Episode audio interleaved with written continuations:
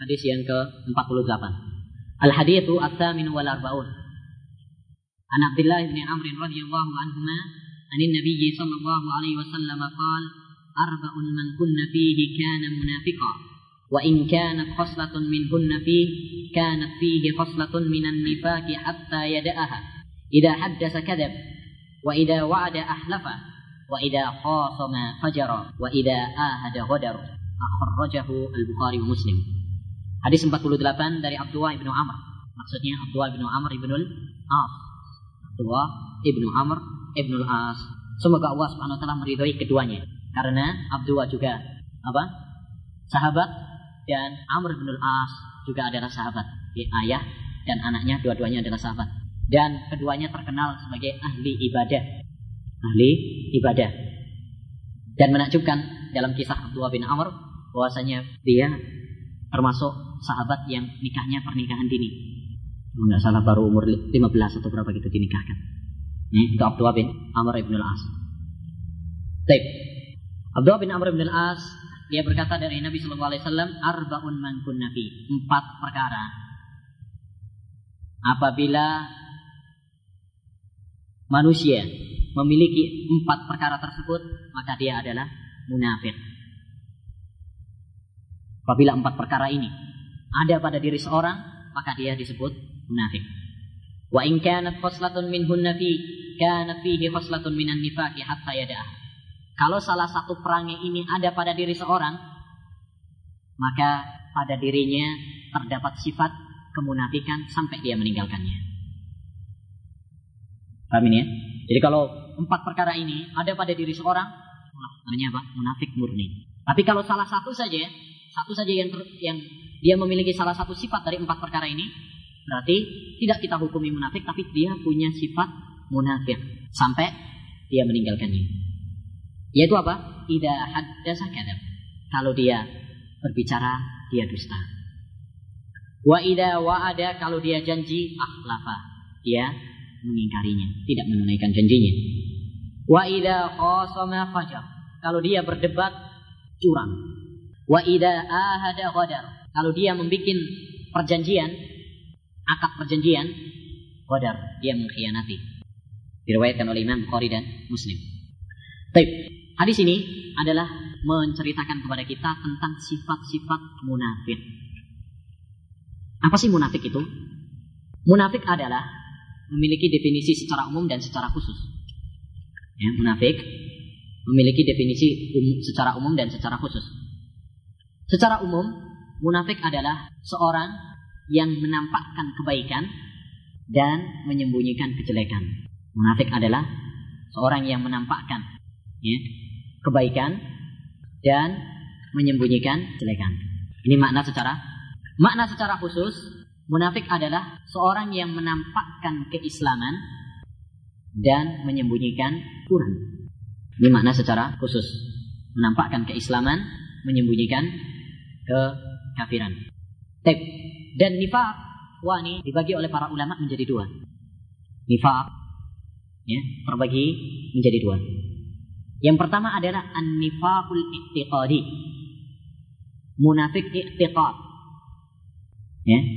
Dalam keyakinan, i'tiqad. Dan ini yang dimaksud dalam definisi. Yaitu apa? Seorang yang menampakkan keislaman, tetapi pada hakikatnya dia adalah menyembunyikan kekafiran. Seperti misalkan Abdullah bin Abi Salul, Abdullah bin Ubay bin Abi Salul, dan teman-temannya.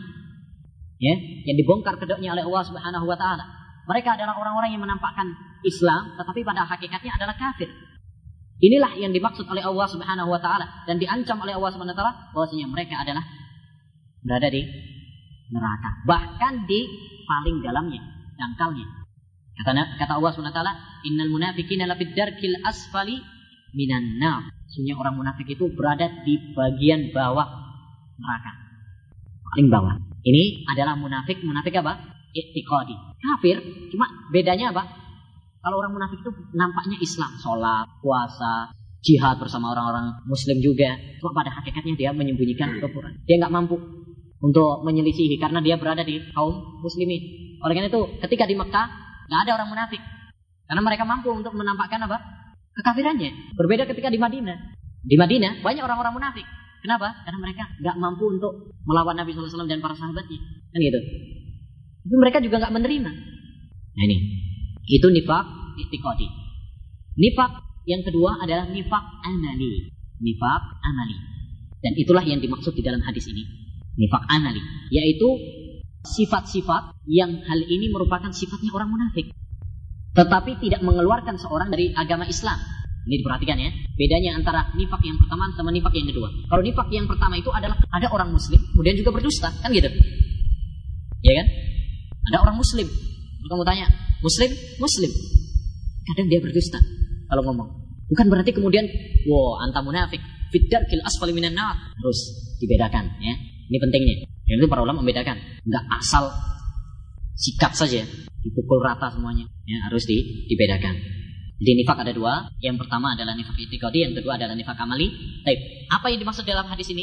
Nifak itikadi atau amali? Nifak amali. Kata Nabi arbaun mangkun nabi. Nah ini adalah Nabi SAW di sini menyebutkan tentang empat sifatnya orang munafik. Ya, empat sifatnya orang munafik. Yang hendaknya bagi kita sebagai seorang muslim untuk meninggalkannya. Kita semuanya nggak mau disebut munafik. Nabi menceritakan ini agar kita menjauhinya. Taib. Yang pertama apa? Ida haddasa kadaba kalau dia bercerita, ngomong dia itu dusta. Ini satu. Sifat yang pertama. Kalau ngomong dusta. Kadib. Apa sih kadib itu? Kadib adalah al-ihbar bihilafil waqi. Itu kadib. Ya. Dusta itu adalah menghabarkan sesuatu yang berbeda dengan kenyataan. Mengabarkan A, padahal kenyataannya adalah B. Itu namanya dusta. Dan dusta adalah satu dosa. Nabi SAW pernah mengatakan, iyyakum wal kadhib fa innal kadhiba yahdi ilal fujur wa innal fujura yahdi ilan nar. Ya, waspadailah kalian dari dusta karena dusta itu adalah mengantarkan kepada seorang kepada kejahatan, kemaksiatan. Namanya dusta. Orang dusta pertama dari mana? Bayangkan ini salah satu bagaimana dosa itu ya bisa me melipat gandakan. Melipat gandakan dosa. Misalkan ada seorang ditanya, Antum dari mana? Dia misalkan dari tempat bilang dari tempat maksiat. Tapi ngomongnya enggak dari pasar. Ya dusta kan? Satu. Beli apa di sana? Tadi beli baju. Dusta lagi kedua. Hmm, berapa bajunya? Harganya? Dusta lagi. Betul bang ya? Tambah banyak ngomong, tambah banyak. Nah, itulah artinya bahwasanya satu dosa itu adalah menuju kepada kejujuran. Dan kalau sudah banyak dosa, neraka tempatnya. Baik. Itu yang pertama, sifat yang pertama, yaitu apa? Dusta. Ya, seorang muslim bukanlah orang yang pendusta. Sifat ini adalah sifat yang tercela. Yang kedua, wa ida wa ada ahlafa. Kalau dia janji, dia mengingkari, tidak menepati. Ini sifat orang munafik. Janji-janji, ya, bukro-bukro, tapi apa? Cuma cuma kalam fadhi omong kosong saja. Ini adalah apa? Salah satu sifat munafik juga. Ya, yang hendaknya apa? Dihindari. Allah Subhanahu wa taala memerintahkan kepada kita untuk menjaga janji-janji kita. Wahfadu aimanakum. Ya, jagalah janji-janji kalian. Ya. Baik. Jadi oleh karena itu tidak boleh banyak janji kalau kamu merasa kamu tidak mampu untuk memenuhinya. Kemudian kalau kamu janji, ya, usahakan untuk tepati, untuk ditepati. Jadi menyelisihi janji ini adalah salah satu peringai atau perangai dari apa? Orang-orang munafik. Dan menakjubkan ya bahwasanya hal ini itu menepati uh, mengingkari janji itu sejak dulu, sejak zaman jahiliyah jelek, tercela. Sini ada satu perkataan bagus dari orang jahiliyah ini. Orang jahiliyah tapi menganggap bagaimana orang uh, mengingkari janji itu adalah tercela ya. Auf ibnu Nu'man yang itu pada zaman jahiliyah, orang. Dia mengatakan, la ayyamuta ar-rajulu atasha khairun lahu min ayyakuna muhlifan lahu ya muhlifan limau'idihi seorang itu mati kehausan lebih baik daripada dia ingkar janji ya. mati kehausan lebih baik daripada ingkar janji siapa yang mengatakannya Auf ibnu Nu'man yang dia adalah orang yang hidup zaman jahiliyah menunjukkan kepada kita bahwasanya akhlak ini sudah tercela sejak zaman jahiliyah Islam menekankan lagi. Karena memang sifat ini adalah sifat yang tercela. Baik. Sifat yang ketiga adalah apa? Wa ida qasama fajar. Kalau dia berdebat curang. Ya. Maksudnya curang adalah apa? Melampaui batas. Ya, melampaui batas. Sehingga sesuatu yang batin jadi benar. Sesuatu yang benar jadi batin. Ada sebagian orang ya. Kalau debat nggak mau kalah. Pokoknya harus menang. Benar atau nggak benar, yang penting dia harus menang. Benar enggak? Pokoknya kalau debat harus menang. Sekalipun dia yang keliru. Ya, kalau nggak keliru, dia yang benar bukan masuk dalam hal ini. Ya. Di sini maksudnya adalah fajaro. Fajaro itu adalah yang berlebihan, melampaui batas. Dia sebenarnya adalah keliru, tetapi apa? Curang. Dan ini juga banyak dalam pengadilan-pengadilan. Ya, dengan model suap, akhirnya bisa melepaskan seorang yang salah. Atau dengan suap juga menyalahkan orang yang nggak salah. Ya, dengan dokumen-dokumen palsu misalkan. Saksi-saksi, saksi-saksi yang buatan palsu. Ya, akhirnya orang yang keliru bisa bebas. Orang yang nggak keliru bisa keliru. Ini adalah termasuk dalam hadis ini. Ya, oleh karena itu Allah Subhanahu wa taala melarang bagi kita di dalam berdebat untuk tidak adil. Hendaknya kita sekalipun berdebat sekalipun kepada orang yang kita benci. Kata Allah, "Wala yajrimannakum syana'anu qaumin ala alla ta'dilu i'dilu huwa aqrabu taqwa." Jangan karena kalian benci kepada seseorang, kemudian kalian tidak berbuat adil. Berbuat adillah, karena hal itu lebih mendekati kepada ketakwaan. Baik, jadi ini. Oleh itu, salah satu yang dikhawatirkan oleh Nabi Muhammad SAW juga dalam sebuah hadis, ya, saya takutkan adalah apa?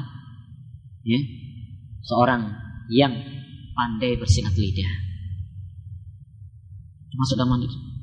Ya, kalau debat, sebenarnya dia itu salah, tapi bisa. Dia yang menang. Ya. Yang keempat adalah wa ida ahada qadar. Kalau dia mengikat perjanjian, dia qadar mengkhianati. Ya. Melanggar perjanjian. Kalau kepada seorang muslim jelas haram. Ya. Kalau kita sudah perjanjian misalkan dengan seorang muslim, Ya, perjanjian begini. Dalam muamalat, dalam pernikahan atau jual beli. Bisa ya, masuk ya. Maka haram bagi kita untuk menerjang ikatan perjanjian tersebut. Bahkan kepada orang kafir pun ya, yang sudah saling mengikat perjanjian boleh bagi kita untuk menerjangnya. Dengan itu, kalau misalkan ada sekelompok orang kafir mengikat perjanjian dengan kaum muslimin untuk tidak saling perang. Ya, seperti dulu yang dilakukan oleh Nabi dengan orang-orang Yahudi. Ya, muahad, saling berjanji untuk tidak saling apa? Perang. Ya, kata Nabi Shallallahu Alaihi Wasallam dalam sebuah hadisnya, "Man nafsan muahadan bi ghairi haqqin lam yarih raihatan jannah." Barang siapa yang membunuh, membunuh ya, seorang kafir muahad saling ada perjanjian tadi ya untuk tidak saling perang dibunuh maka tanpa ada alasan yang benar kalau ada alasan yang benar seperti karena dia misalkan membunuh berarti kisos atau karena dia berzina itu lain lagi urusannya. Kalau dia tanpa alasan yang benar maka berarti apa? Kata Nabi dia tidak mendapatkan baunya surga. Padahal baunya surga sejauh berapa? 40 tahun dapat di dicium 40 tahun baunya dicium. Jaraknya. Tape. Jadi ini kepada orang-orang kafir pun, kepada orang-orang musyrik pun Nabi Muhammad SAW. Bagaimana dengan kemudian kepada orang-orang Muslim? Maka ini lebih utama. Oleh karenanya, apabila kita mengadakan perjanjian, ikatan perjanjian, tidak boleh bagi kita untuk mengkhianatinya. Ya, perjanjian misalkan dalam masalah jual beli kita berjanji, ikatan perjanjian, atau dalam masalah pernikahan, atau dalam masalah pekerjaan, ya tidak boleh bagi kita untuk mengkhianatinya. Baik. Dari hadis ini dapat kita ambil beberapa faedah. Yang pertama adalah bagusnya cara pengajaran Nabi Shallallahu Alaihi Wasallam, di mana dia menyebutkan terlebih dahulu bilangan, yaitu mana? Arbaun, empat. Ya, baru kemudian menyebutkan apa? Secara terperinci. Apa fungsinya? Dulu pernah kita sampaikan kan? Apa fungsinya Nabi Wasallam menyampaikan secara global dulu, baru kemudian secara terperinci. Apa hikmahnya? Apa tujuannya? Dan masih ingat? Bikin biar bikin penasaran. Nah, ya, agar seorang pendengar dia merasa penasaran sehingga hatinya pengen lebih tahu tentang perinciannya kan gitu. Ada empat perkara, misalkan. Penasaran apa sih empat perkara itu? Kan gitu. Akhirnya dia lebih bersemangat untuk lebih tahu. Baik. Yang kedua, bahaya terkumpulnya sifat-sifat nifak ini pada diri seorang. Karena Nabi SAW mengatakan kana munafikun. Kalau terkumpul empat sifat ini pada diri seorang, berarti dia adalah seorang munafik. Baik. Yang ketiga, larangan dari dusta dalam berbicara. Dan bahwasanya dusta termasuk sifat munafik. Dusta semuanya jelek. Kecuali yang dikecualikan oleh Nabi SAW.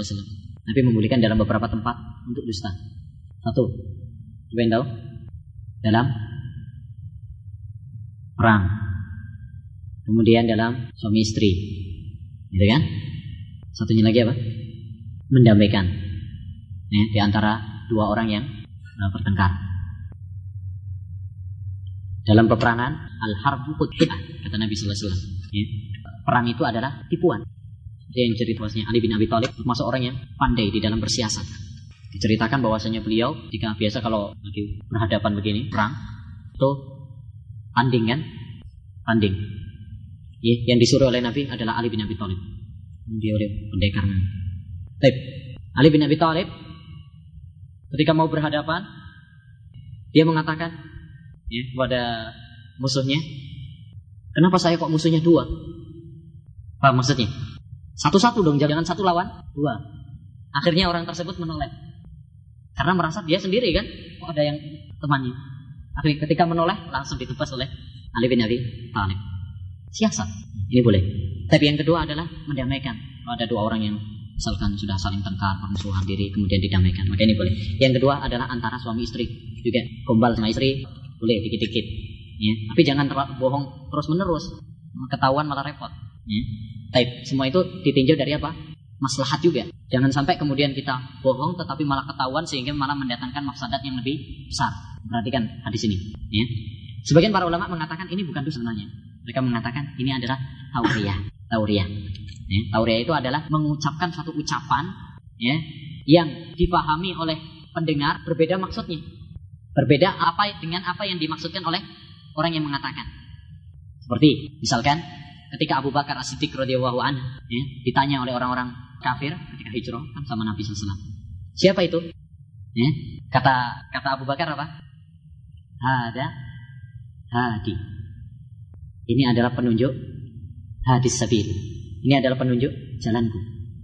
Penunjuk jalanku. Nabi Muhammad SAW dinamakan penunjuk jalanku. Maksudnya Abu Bakar ya Nabi SAW adalah menunjukkan jalan, jalan yang lurus, agama Islam. Tapi yang dipahami oleh pendengar apa? Penunjuk jalan yaitu untuk penunjuk jalan ke mana lah, ke arah mana yang akan dijadikan tujuan oleh Abu Bakar Siddiq.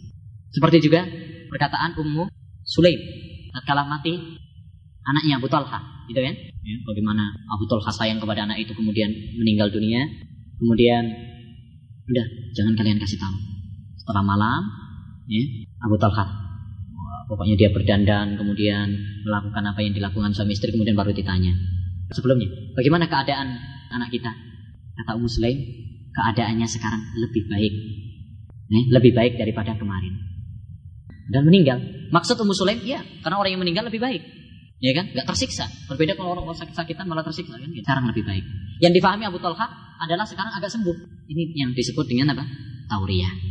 Ya, jadi mengucapkan satu ucapan ya yang dipahami oleh pendengar berbeda dengan maksud pengucapnya. Baik, yang keempat adalah larangan mengingkari janji. Kemudian yang kelima adalah larangan mengingkari janji. Mengingkari janji ini ada dua model. Model yang pertama memang sejak pertama dia niatnya untuk tidak menepati janji. Ya, model pertama adalah sejak ketika dia janji, niat pertamanya dalam hatinya memang dia tidak mau menepati janji. Ini adalah paling jelek. Yang kedua adalah dia janji, kemudian setelah itu dia ingkari tanpa ada sebab, malas. Ini pun juga termasuk ingkar janji. Tapi mana yang lebih parah? Yang lebih parah adalah yang pertama. Karena sejak awal janji dia sudah niat untuk tidak menepatinya. Baik. Yang kelima adalah larangan dari curang di dalam berdebat. Ya, curang di dalam berdebat. Yang keenam adalah larangan dari mengingkari perjanjian. Ikatan perjanjian. Eh, demikian yang dapat kita sampaikan. Subhanakallahumma wa bihamdika asyhadu an la ilaha illa anta astaghfiruka wa atubu ilaik. Assalamualaikum.